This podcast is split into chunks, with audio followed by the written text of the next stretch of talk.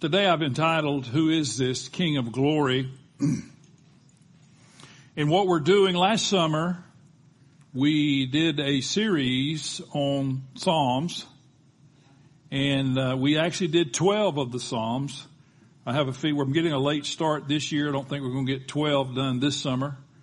Uh, whatever you define. I think last year our summer went into September or something like that. Uh, but last year we did, we did 1, 8, 16, 19, 20, 23, two, did two Sundays on 23, 27, 32, 37, and 40. As you can see, we didn't do every Psalm and we, then we went consecutive. Uh, but I felt like we would go back and pick up, uh, uh, looking at the Psalms, at least for a few weeks, uh, return to the summer series, and uh, just stop it when when it's time to stop it. And so I landed, as we'll in a few moments read Psalm 24. I landed on this this psalm, and some of the songs that we have sung today will certainly fit, because what I want us to do today, when we leave here, is to catch a fresh vision of the magnitude and the sovereignty of God. Our, our world and our our life, too much of the church, we have reduced God to our butler and to our servant, and Jesus said he came to serve. But we've reduced God to a puny God, and we have um, we have disregarded His involvement in our life in a sovereign way and in a kingly way. And I'd like for us to leave here today with a with a fresh vision of this great God this God of angel armies we've been singing about. And that we would not buy into a notion or an idea of a, of a microwave God, what I call shrinking.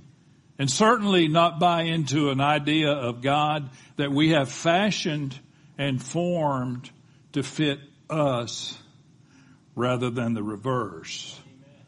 That we have, we have not asked God to become like us because he made us in his image. And one of the things we see in this psalm is being able to access all the joy of God's presence and his glory, all that goes with that. How do we get there? This psalm teaches us that. And then it finishes up with the statement, let the King of glory come in. There's a, there's a very clear division in this psalm. As we read it, you'll notice it. And that is that uh, 1 through 6 deals with a particular topic. But then when we get to 7 through 10, it becomes uh, more royal, more kingly. Uh, and we'll see that and we'll deal with it for a moment. But from Psalm 24, starting at verse 1, if you would stand while we read the, the scripture today. And I'm reading again from the English Standard Version. The earth is the Lord's and the fullness thereof, the world and those who dwell therein. For he has founded it upon the seas and established it upon the rivers. And who shall ascend to the hill of the Lord and who shall stand in his holy place? He who has clean hands and a pure heart, who does not lift up his soul to what is false and does not swear deceitfully. He will receive blessing from the Lord and righteousness from the God of his salvation. Such is the generation of those who seek him, who seek the face of God of, of the God of Jacob, Selah, which is a break. And then verse seven, lift up your heads, O gates, and be lifted up, O ancient doors, that the King of glory may come in. Who is this King of glory? The, the Lord strong and mighty, the Lord mighty in battle. Lift up your heads, O gates, and lift them up, O ancient doors, that the King of glory may come in. Who is this King of glory? The Lord of hosts. He is the King of glory. You can be seated. the Lord's earth. The very first phrase could be a message all its own, and that is the earth is the Lord's and the fullness thereof, or the earth is the Lord's and everything that it contains is His. Um, it's always been he, it's always been his. It always will be his. He is the creator. He is the owner of the earth. Now, the word here, earth, is really a word in the original text that is translated dirt. So he's literally talking about the terrestrial ball that we stand upon and we sit upon today and everything that's contained in the earth. Uh, sometimes people try to take uh, and I'll deal with it later on, but some people try to take and, tr- and transfer ownership to other parties and other, other entities. And I want to tell you that the earth is the Lord. What does that mean? What does it mean that the earth is the Lord's? Well, how, and I'll deal with it again, but w- think about an owner, which, how you're going to deal with an owner. He goes on to say that the world, he said, the world and those who dwell therein. The world there is the word cosmos, which is more of an inhabited world. We're not talking about dirt necessarily. We're talking about the, the inhabited world and those who live there or its occupants.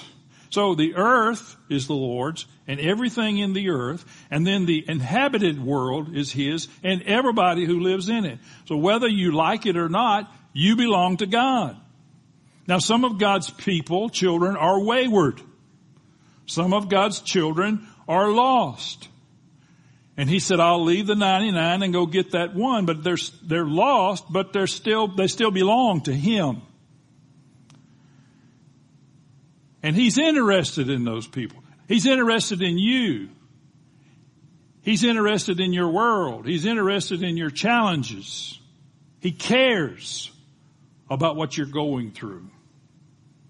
He's the landowner and we're the tenants. I, I knew some of you remember our friend Corey Lambert. Uh, uh, God rest his soul. He's been gone almost 20 years now, I guess, probably. Anyway, Corey used to write his tithe check and then in the memo he would put earth rent.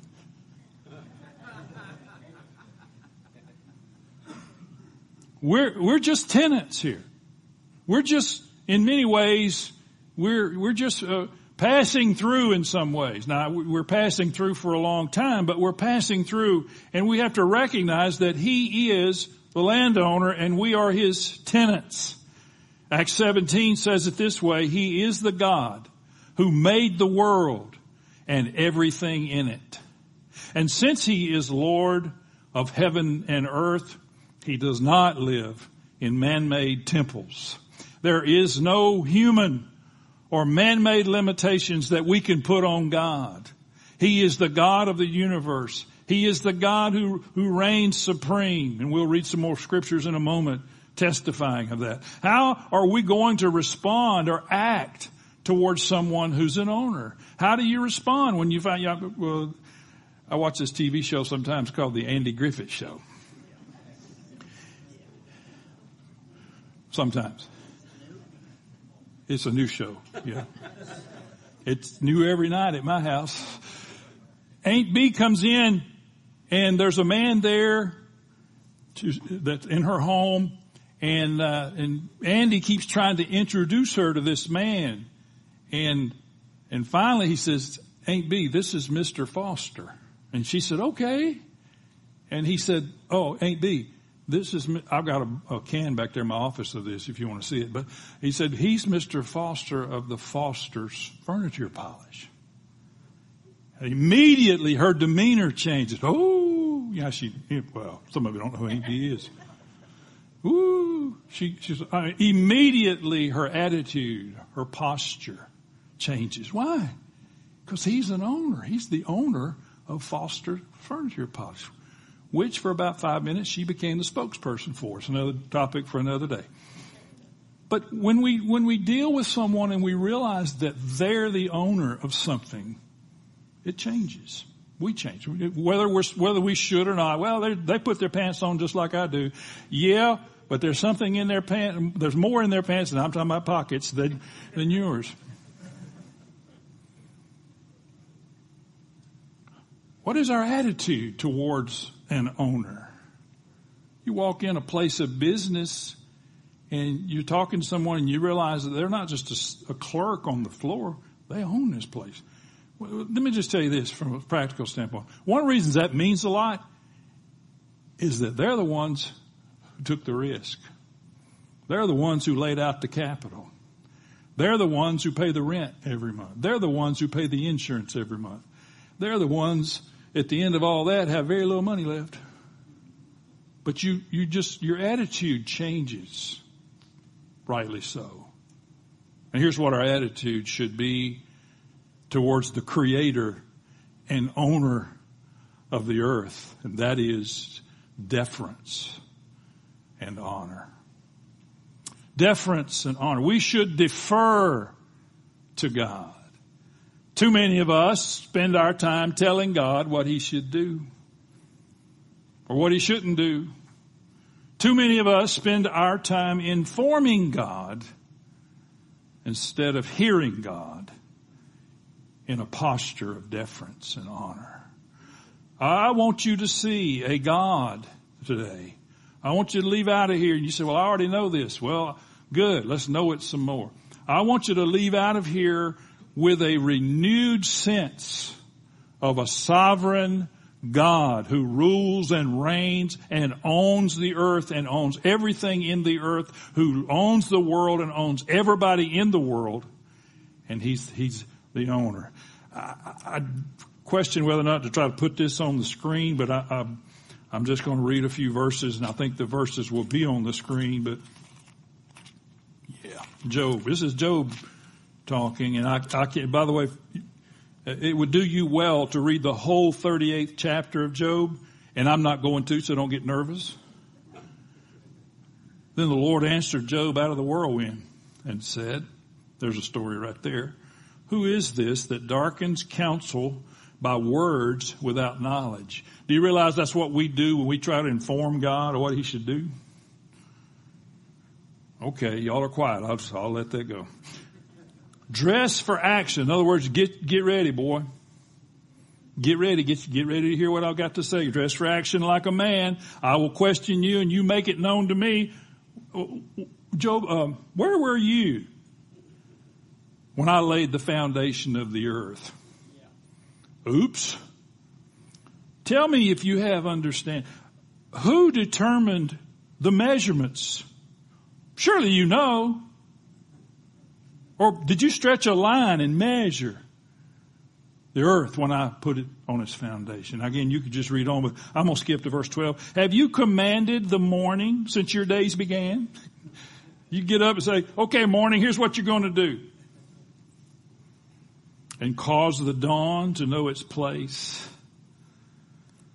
Well, Isaiah 40 carries a similar thing, theme, and I just want you to hear these words, unless you're quick enough to turn.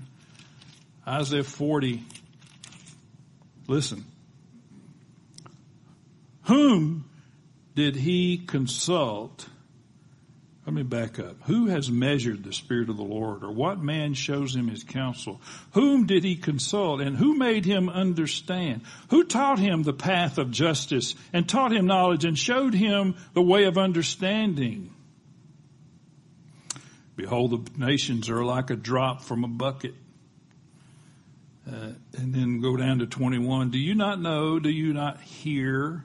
Has it not been told you from the beginning? Have you not understood from the foundations of the earth? Listen, it is he who sits upon the circle of the earth. I'm sorry, flat earthers. And its inhabitants are like grasshoppers. God just called you a grasshopper. Comparatively speaking, saints, we're like grasshoppers to God's sovereignty and majesty.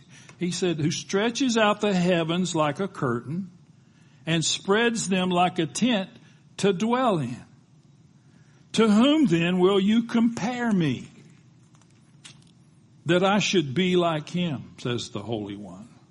Lift up your eyes on high and see who created these. He who brings out their host by number, calling them by name, by the greatness of his power. By the greatness of his might and because he is strong in power, not one is missing. I, I'm just scratched the surface, saints. If you could see God in, in these verses and his sovereignty and his majesty, you, I pray that that's the God we see today. He governs the earth and he orders the affairs of the earth. Now we are his managers. We're the managers of the earth. Another word would be stewards. We steward the earth. He told Adam, be, be fruitful and multiply and fill the earth and subdue it and have dominion over the fish of the sea and over the birds of the heavens and over every living thing that moves on the earth. And God said, behold, I have given you every plant yielding seed that is on the face of the earth and every tree with seed in its fruit. You shall have them for food. We are the stewards of this earth. But let me just tell you something. This notion that we human beings can destroy this planet, I don't, I don't understand how anybody could believe that. Can we be bad stewards? Absolutely. Can we treat it in a way that, that the earth should not be treated? Absolutely.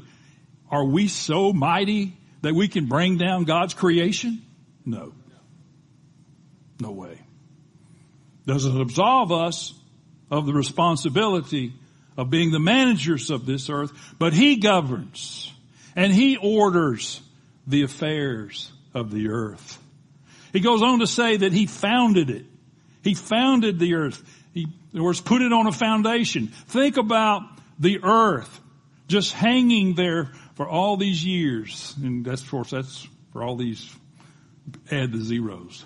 For all these years, think about the earth just hanging out there in space. Think about hanging a globe in the atmosphere. Think about if you took a globe out into outer space and you were going to hang that globe in the solar system and cause it to stay and get it right. It's silly. Silly to consider that. Think about the fact that the, the axis of our earth is tilted and if it changed one iota, we'd be gone. Think about the fact that our earth, if it was one whatever closer to the sun, you can forget about us. Not only did he, is he owns the earth. He founded the earth and it's hanging right where he left it. How about that? Don't you wish some of your stuff be hanging where you left it? If you got kids and grandkids, I mean, you know, he, he, he hung the earth right where it is and it's never changed. I mean, it revolves and rotates, but it's still there right where he put it. Why? Because he put it on a foundation. What kind of God do we serve? What kind of God do we worship? A God who can establish the earth and put it on a foundation. He set the earth on its foundation so that it should never, everybody say never, never. be moved. When he assigned to the sea its limit, so that the waters would not transgress his command, when he marked out the foundations of the of the earth, and by the way, in the context, that's wisdom speaking in that proverb. I thought Sean was going to read this verse this morning. The heavens are yours, speaking to God. The earth also is yours. The world and all that is in it, you have founded them. The heavens belong to God. The the earth belongs to God, and we know Jesus said, all authority has been given me in heaven and earth. God founded, placed, put the earth, put the world on the foundation that will never stop. So he says, here we have this group of people. The earth is the Lord's, everything in it. The world is his and all the occupants are his. Who Everybody say who? I just want to make it sound like owls. Who shall ascend? Who shall ascend to the hill of the Lord? And who shall stand in his holy place? You see, if you really see God, when Peter really saw Jesus, he got down in the boat on his knees and said, get away from me. I'm a sinner. When, when Isaiah saw God in the temple and the, the angel came and put the coal on his mouth, he said, oh, I've, oh my God, I'm a sinner. And then of course the coal cleansed him. When you really see God, you ask yourself the question, who, who can ascend to the hill? What is the hill of the Lord? It's the presence of God.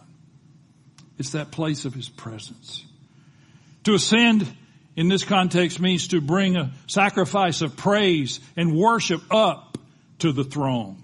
You're approaching the throne of the King. What are you going to be bringing? Not hey, you're not, you haven't been doing this right. I'm sure glad I finally got here so I can straighten you out. No, you're approaching with deference and honor to the throne of God and you're coming with praise and worship and honor to Him. What is, what is it to ascend to the hill of the Lord? It's to enjoy the presence of the Lord which brings the joy of the Lord. Remember the scripture? There's fullness in the presence of God, fullness of joy. We want to find that place as His people. We want to live in that place where we can enjoy His presence, where we can honor and worship Him, not just in, a, in Sunday morning in a room and sitting in chairs, but that our life can honor Him and worship Him every day, every minute. So who is it that can do that? Who is it that can ascend? Well, if you, if you don't watch it as you read the next few verses, it's just going to sound like that it's works-based righteousness. It's going to sound like, well, we got a checklist here. And if you meet the checklist, that's not what, that's not what the writer's saying. I think the Spirit-filled Life Bible says it the best when they say this is not mandating perfection or suggesting that salvation must be earned with one's own goodness. It is stating that the, the external or the clean hands and the internal or the pure heart both must be turned in God's direction rather than toward another source, an idol, or toward deceitfully portraying oneself. Then righteousness from God will be received. So I want you to hear right up front, we're not talking about you've got to meet this criteria to go, to get to heaven. We're talking about meeting a criteria to be able to enter into that place of the presence of God. That place of ascending to the holy hill. That place of experiencing everything that God has for you. You've heard me say that it grieves me when I see people, especially Christians, who adopt and receive a lifestyle that is counter to God's instruction. Not because I want to wag the finger at somebody, but because they have settled for less. They've settled for less than what God has for them. Who's gonna, who's gonna enter into this place? Well, the first thing he says is those with clean hands. Those with clean hands. Uh, have any of you ever seen the, the thing about a monkey? Got something in a jar. Monkey reaches his hand in the jar and grabs whatever it is, but he can't get his hand back out of the jar because he'd have to let go of what he just got. It's the same principle. we want all that God has for us we're walking around like this with closed fists. We want everything God has for us. Give us some more, God. And he said, well, look, where am I going to put it? So what does that mean? Augustus Toplady in his song Rock of Ages writes, nothing in my hand I bring, simply to thy cross I cling. Sometimes we come into God's presence with, well, let's just read it this way. Clean hands are hands that are free from obstacles, distractions, and otherwise diversionary issues. Sometimes we come into God's presence and we are distracted. We got other things in our hands. And by the way, sometimes the things that are in your hands that prevent you from really entering into what God has for you, sometimes, listen, Sometimes they're good things.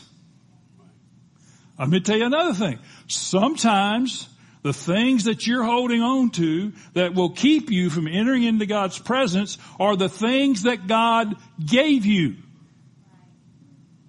What you're talking about.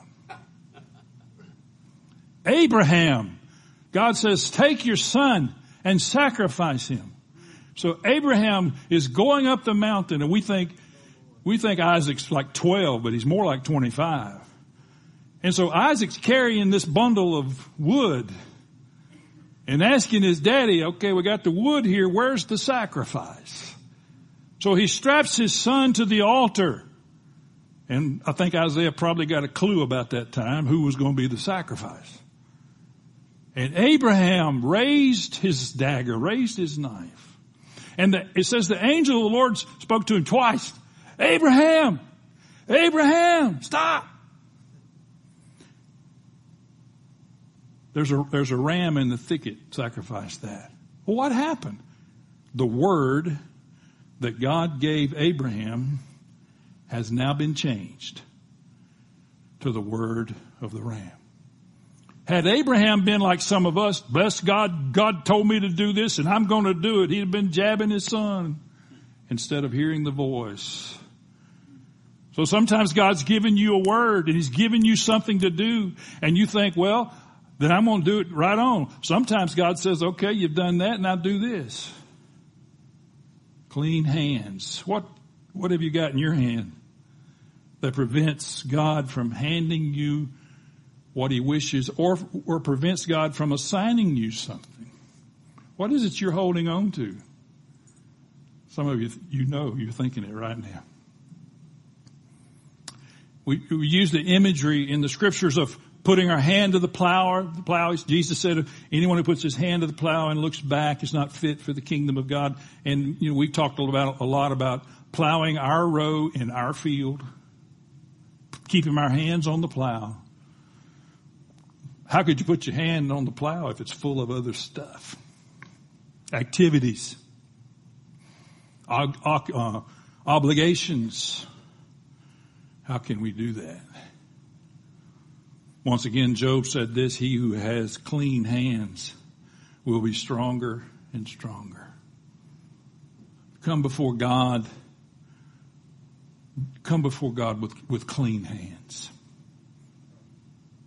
And not only clean in the sense of no, uh, no uh, over, overtly or unnecessary activities and obligations and distractions, but even in the sense of uh, as, as the Spirit-filled Life Bible alluded to, we're talking about the external part of our life. So maybe, maybe we have been engaging in some activities. Uh, maybe we've been cheating on our taxes. Oh, goodness, you, maybe I ought to sit down on that one. We have people throwing things at me. Maybe we've been engaged in some activities that are ungodly. And we wonder, why can't we get into God's presence? Because we got this stuff on our hands man, we need to, I'm not saying you got to be perfect to come in God's presence, and I'm certainly not saying you got to be perfect to go to heaven, but my goodness, you know good and well if you're doing something, come on, if you're doing something that you know is, is opposed by God and God's way, how in the world, you know God, you can't fake it, you can't fake God out like you can everybody else. How hard is it then to act like everything's great? Listen, you, Thank you, Lord. And Lord said, What's that? Something's all over your hands. Moses was telling God what he can't do. And God said, Here's the question. Listen, what is that in your hand? Of course, it was a staff. He said, Throw it down, threw it down, and became a snake. I'm sure that's all, we'd all like for that to happen with whatever we got in our hand, we throw it down, and it becomes a snake. Of course, it became staff again. But by the time it became a staff again, we would have been gone, so we wouldn't even have seen it. What is that in your hand? And I'm asking you that this morning. I'm asking me that. What is that in your hand? Is it something that God is currently using? Is it something that God is currently putting in your life and in your world? I don't know. Then he says pure heart internal. It's an internal thing. It's an uncluttered heart that's free from that which hinders and paralyzes. It's uncluttered heart. A lot of us deal with all kind of things, emotions, everything going on inside of our hearts. And the psalmist is saying we need to get a clear heart. Let's get clear. David had a problem in that he sinned with Bathsheba. He was confronted by Nathan. Why? Nathan's one of the bravest men in the Bible, by the way. Because David had all the right to eliminate him from existence. And yet he confronted him anyway. And David writes the psalm after that, uh, getting through that experience and repenting of his sin. David writes the psalm that says, create in me a clean heart, O God, and renew a right spirit within me. Maybe J- Jesus was thinking about that. Maybe he was thinking about Psalm 24 when he was speaking the Beatitudes and he said, blessed are the pure in heart, for they shall see God.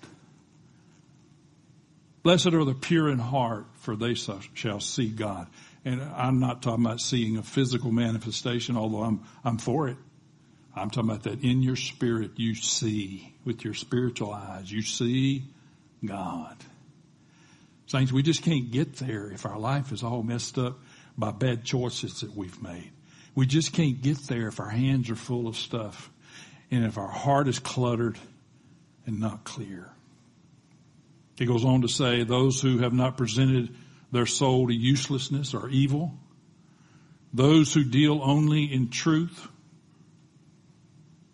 those are the people, the psalmist says, who seek your face. The people with clean hands and pure heart, the people who don't go after evil, the people who deal only with truth, these are the people who seek your face. And seek your face continually. Why? You know why. We leak. Therefore, we seek. We seek God. I'm not going to spend any time. Psalm 15 asks the same question. Who's going to come into God's presence? He who walks with integrity. He who speaks truth. Does not slander. Does no evil to the neighbor, to his neighbor. Watch this one. Does not entertain gossip. You know what gossip is? The word in the original text, it means whispering. And you know what it's like to walk in a room and people are going, and as soon as you walk in the room, they go, and depending on your level of insecurity, all of a sudden, they're talking about you. No, it couldn't be that they didn't want to hear us talking about somebody else. No, they're talking about us. Whispering a whisper campaign. And the scripture talks about gossip just eating into the soul. Somebody need to hear that. I've reworded it. It's one thing that disesteems flagrant sinner. It actually says stays away from the vile, V-I-L-E. Disesteems flagrant sinners. Can I tell you, Lord help me. I don't want to get off on this. The love of God does not cause us to accept everybody's lifestyle. The love of God does not say, no matter what they're doing, you got to say it's right. As a matter of fact, the love of God says just the opposite. If you really care, if you really care, then, you know, I used, uh, example, Tuesday nights we're doing the American Gospel, uh, which is one of the announcements, video series. And all of us know what it's like to have a child. Well, maybe we don't, but you can imagine that's run, running for the street just as fast as they can go. And you run out and to, to catch the child, you do not stand by the child and say, well, I love them, so I'm going to let them just make their own way. I love them, so I'm going to let them do what they want to do. I'm going to let them make, find out. No, you tackle them. And you bring them back in the house and they're bleeding. They've got cuts all over them because you tackled them on the sidewalk. And maybe even missing a tooth. And you bring them back in and mama says, what's up? I demonstrated my love to this child.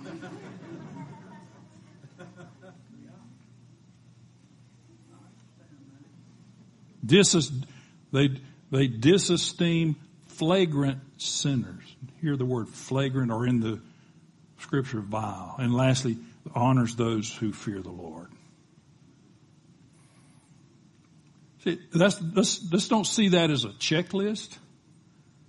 Yeah, I did that one. Okay. No, see that as a, as a picture, as a goal. We want to, we want to be in God's presence. We want to un- enjoy the presence of God that produces that joy. Well, let's, let's look at what the psalmist tells us. Let's just find, what's in my hand? What's cluttering my heart? All the things that he says. And then the second half of this psalm, we won't spend nearly as much time there, and i know you're going good. It's kind of, it's all, some people believe this psalm was written by David uh, when the ark was coming back into Jerusalem. He was writing it for the bringing back of the ark, which represents God's presence. And he writes it like there is uh, two choirs, let's say. And the first choir in verse 7 says, Lift up your heads, O gates, and be lifted up, O ancient doors, that the King of glory may come in. Gates represent authority. And doors represent access. Or that which blocks. So here's this choir director who's saying, open up the gates. Let, set aside all authority. Open up all the doors and let the king come in. And then the other choir, although they know, but they're, they're singing the song, the other choir says, who is this King of glory? Like back across the wall. Who is this King of glory? The Lord strong and mighty. The Lord mighty in battle. They're declaring all authority, step aside. All the authorities that be, all the authorities that we have set up as individuals, all authority step aside for the King of glory. There is no authority that supersedes the King. Who is this King of glory? Who is this for whom you demand entrance? Who is this for whom you demand to open the gates? To open the doors. Who is this? Now they know, but they're just playing, they're singing David's song. You know and I know. But one of the things we do on Sunday mornings is we'll come in this room and we'll declare what we already knew when we came in. Well, we declare it anyway. Not one of you came this morning and we sang a song and you go, well, I didn't know that. My goodness. I'm glad I sang that song. I learned something new. No, you're proclaiming glory to God. Maybe you learned something, but really you're proclaiming worship, glory to God. The Lord strong in battle. The Lord of hosts, literally, Lord of hosts means over angelic armies, which we sang about this morning. This Lord is sovereign over all the powers in the universe. He's the lamb who was slain to, to purchase our salvation. This king is God among us, God in the flesh. Scripture tells us that Jesus is the, everybody say exact. Jesus is the exact representation of his Father. This King of glory was sent from heaven. Thank God he was sent on a mission. Thank God he accepted his mission. He came to earth, became like one of us, laid down his life, and was obedient even to the death on a cross. It goes on to say that this King of glory is our intercessor, our advocate, our good shepherd, our chief shepherd. He's the son of man. He's the word of God. He's the Lord of lords and he's the king of all kings. He's our loving and caring king. He is our compassionate king. This is who the king of glory is. Imagine, if you will, that sight where these two choirs are singing back and forth to one another. Can you imagine the honor and the glory that ascends to the throne of God during those moments with them proclaiming. And to you and me, we'll close right here. To you and me, this King of glory is the one who says, come unto me, all you who labor and are heavy laden. All you who labor and are heavy laden. No matter where you are in your life circumstances, as we addressed earlier, He's the one who wants you to become yoked up with Him so that He can carry the load.